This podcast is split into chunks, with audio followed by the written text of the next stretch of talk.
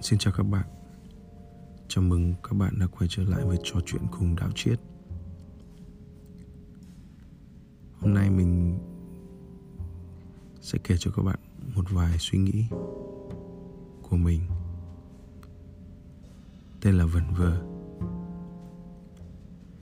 Chỉ riêng phần đặt tên mình đã xóa đi viết lại 4-5 lần. Vậy nó là vẩn vơ, suy ngẫm hay chiêm nghiệm hay là gì mình cũng không rõ nữa, nên chốt lại là vẩn vơ. Mình hay là người được người khác tâm sự những thầm kín, từ quen đến lạ, không phải chỉ là do biết lắng nghe mà còn bởi mình còn thường giúp đưa ra những nhận định, những khuyên răn. Gần như không bao giờ mình đưa ra những phán xét, vì phán xét là một việc khó, vì những phán xét phải dựa trên một nền tảng đúng sai nào đó mà ai trên đời biết hết được thế nào là đúng sai. Những góp ý của mình tựu lại đa số là sự thứ tha, buông bỏ, sự chấp nhận. Những cái tưởng chừng như chấp nhận, dù là thua thiệt một chút, lại là cái sẽ cứu rỗi tâm hồn ta. Những người nghe nó có thể làm theo hoặc không, nhưng chắc chắn là những khuyên răn của mình không phải là không có giá trị. Mình thấy cuộc sống này đáng yêu, nhưng chúng ta lại biến chúng thành các cuộc đua. Mà cuộc đua đó, trong quãng đời hữu hạn của một con người, vốn không dài, khiến cho tất cả mọi thứ phải vội vã. Đó cũng là tất yếu của sự phát triển.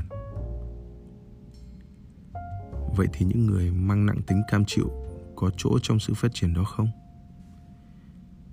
Những trăn trở suy nghĩ này đến ngày nào mới bớt đi sự trở trăn? Thường khi mọi thứ diễn ra như ý lại là lúc mà chúng ta ít suy ngẫm. Nhưng những khi hữu sự thì dường như đến thời gian cũng không muốn chờ ta nghĩ suy. Làm thế nào để sự tư duy đó luôn là một hoạt động thường trực, luôn ở đó như một chức năng cảnh báo cho những điều tồi tệ sẽ xảy đến? Câu hỏi trên đúng ra chỉ có 2 đáp án. Một là phải lao vào môi trường mà ở đó áp lực, sự tính toán là thường trực, như kinh doanh, chính trị, lập kế hoạch thăng tiến.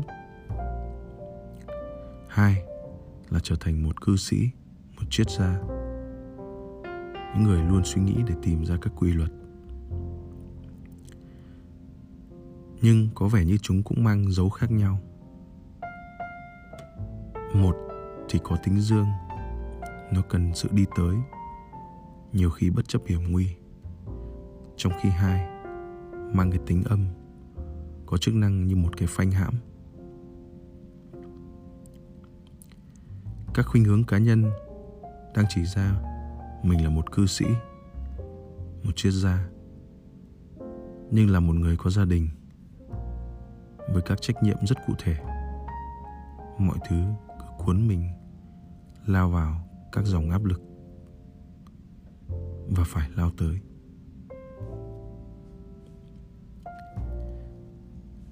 Xin cảm ơn các bạn đã lắng nghe.